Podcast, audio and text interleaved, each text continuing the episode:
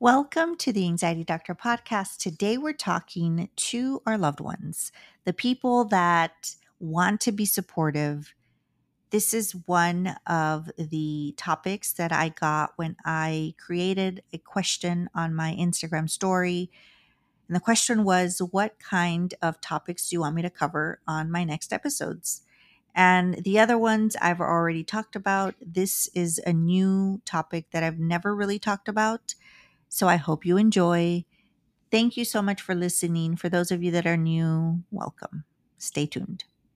Another day is here and you're ready for it. What to wear? Check. Breakfast, lunch, and dinner? Check. Planning for what's next and how to save for it? That's where Bank of America can help. For your financial to dos, Bank of America has experts ready to help get you closer to your goals. Get started at one of our local financial centers or 24 7 in our mobile banking app. Find a location near you at bankofamerica.com slash talk to us. What would you like the power to do? Mobile banking requires downloading the app and is only available for select devices. Message and data rates may apply. Bank of America and a member FDIC. When you need mealtime inspiration, it's worth shopping Kroger, where you'll find over 30,000 mouthwatering choices that excite your inner foodie. And no matter what tasty choice you make, you'll enjoy our everyday low prices, plus extra ways to save, like digital coupons worth over $600 each week. You can also save up to $1 off per gallon at the pump with fuel points. More savings and more inspiring flavors make shopping Kroger worth it every time. Kroger, fresh for everyone. Fuel restrictions apply. One last thing before we get started I will be discharging a few clients. So if you're interested in individual sessions with me, give me a call. I will be picking up three to four new patients. Um, my number is 281 900 3640. You can text me and we can set up an appointment. Look forward to seeing you. Welcome to the Anxiety Doctor podcast. I'm your host, Dr. Lisa. And today we're talking about how our loved ones can support us. So, for those of you that have loved ones that want to be supportive and want to know what to do, this would be a great episode to share with them. And if you are one of those um, family or friends that are very supportive, this episode is for you. I did talk about um, I, I believe it was maybe four or five episodes back, I talked about how a lot of times when we have anxiety, we want our loved ones to understand how and what we're going through, how we're feeling, what we're going through. And it can be really frustrating when we feel that our loved ones don't understand us.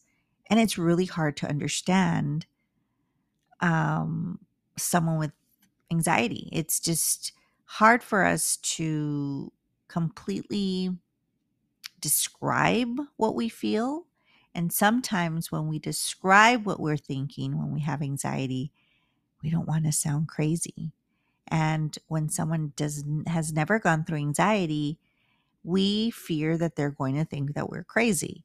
So it's really, really hard on both ends. It's hard for the person that's never had anxiety to understand, and it's hard for the person that has anxiety to even explain what they're going to. So, one of the things that I tell people is don't expect them to understand you. No one can ever understand you completely.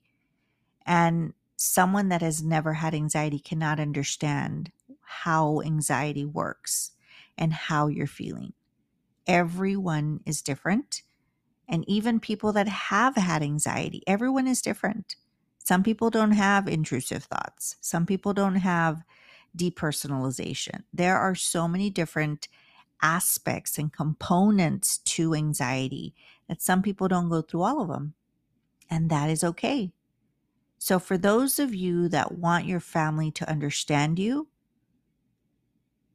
switch that to I just want my family to be supportive. Many times our family members will tell us or they don't understand why you can't go to the movies anymore, why you can't drive anymore. You used to drive. I don't know what the problem is. And that is really frustrating to us. And it's hard to hear that. So, for those of you that want to be supportive towards your loved one that has anxiety, ask questions. Ask them what they need. What do you need? And we will tell you. And for the person that has anxiety, be very open with your loved one. Some of us want someone with us, even though they don't want it, we don't want them to talk. So tell your loved one, you know what? I just want you to be here. Don't say anything, just be here. And for the most part, that is what person with anxiety, most, not all, but most people, they don't want to hear anyone because it's hard for us to hear when we're going through it. Our mind is racing. We're kind of going to war with our own mind. And it's really difficult for us to even listen to what people are saying. So it frustrates us when people are talking to us. So ask your loved one, what do you need? And they'll tell you. Be supportive. All you can do is be supportive and and try to to to um, give them what they need at the moment. So telling your loved one, I am here to support you with whatever it is that you need. That is really powerful. That is really helpful when we know people with anxiety, us, I say I say we because I I've had anxiety. So when I say we, I mean the people that have had anxiety. So when we go through this um, and we have our loved ones that tell us that they're going to be there and supporting us and, and they're going to be there for us, it's really powerful. We love hearing that. So tell your loved one that you will be there supporting them with whatever it is that they need. Offer your support. Another thing is, I said it earlier, sometimes we want to suggest all these things that we've heard about. Have you tried deep breathing? Have you tried this? Have you tried that? I think it's it's really important for us to understand our loved one. We know our loved ones and we know if they've done stuff or or have tried stuff to minimize their anxiety already. And so when you suggest these things and they've already done it, it can be hard also. It's like, "Yes, I've already tried it. What do you think that I'm just here sitting enjoying this anxiety?" So asking your loved one, is it good for me to remind you about the tools that you have?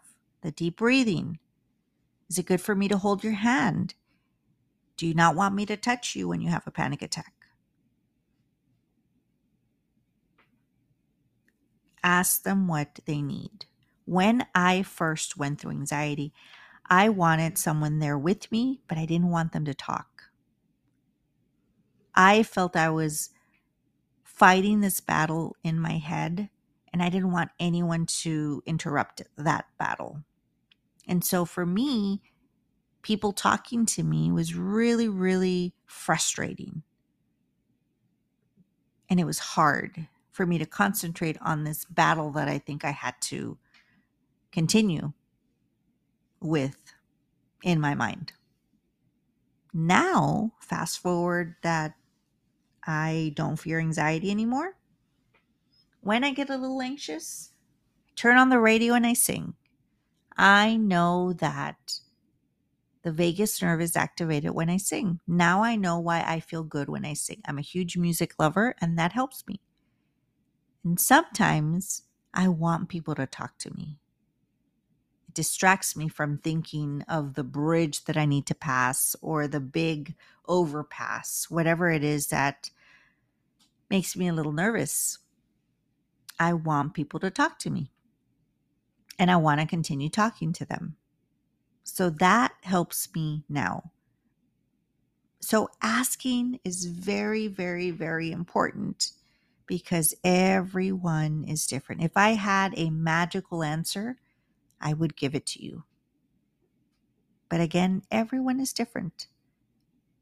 But I know for sure just telling your loved one that you're there to support them in whatever it is that they need is so powerful. It allows them to talk to you a little bit more. Never lecture someone with anxiety. Well, it's because you do this, it's because you do that. If you see that they know that they should be meditating or doing deep breathing and they're not, there's a different way instead of lecturing them. Even just asking them, well, what has worked for you before? They'll let you know. Well, actually, deep breathing helps. Okay. Let's do it together. Asking them what they need, never lecturing. And for the people with anxiety, don't continue to expect your loved one to understand fully because they won't. It's hard. It's even hard for us to explain. So be supportive. Let them know that you're there to support them and that you're there to help them in whatever it is that you need. And asking them, is it helpful for me to tell you about different things that I found? There's a lot of people that want to do research to help their loved one.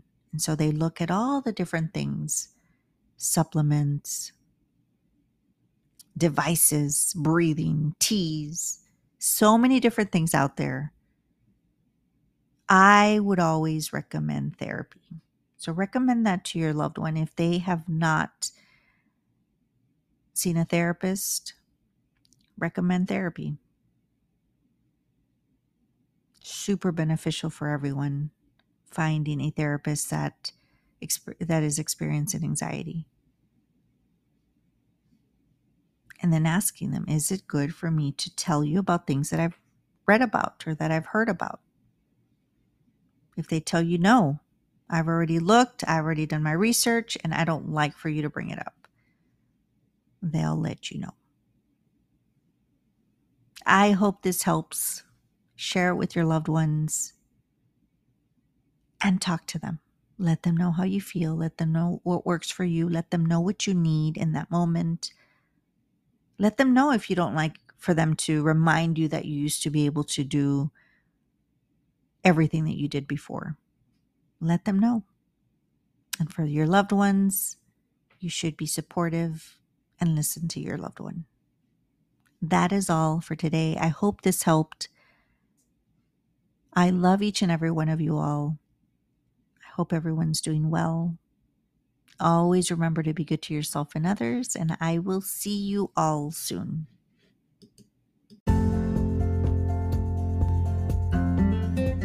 Welcome to the Anxiety Doctor podcast. I'm your host, Dr. Lisa, and I'm super excited to always bring you amazing tools and tips to help you eliminate that dreadful anxiety. Join me every Wednesday as I bring you a new episode every week. Música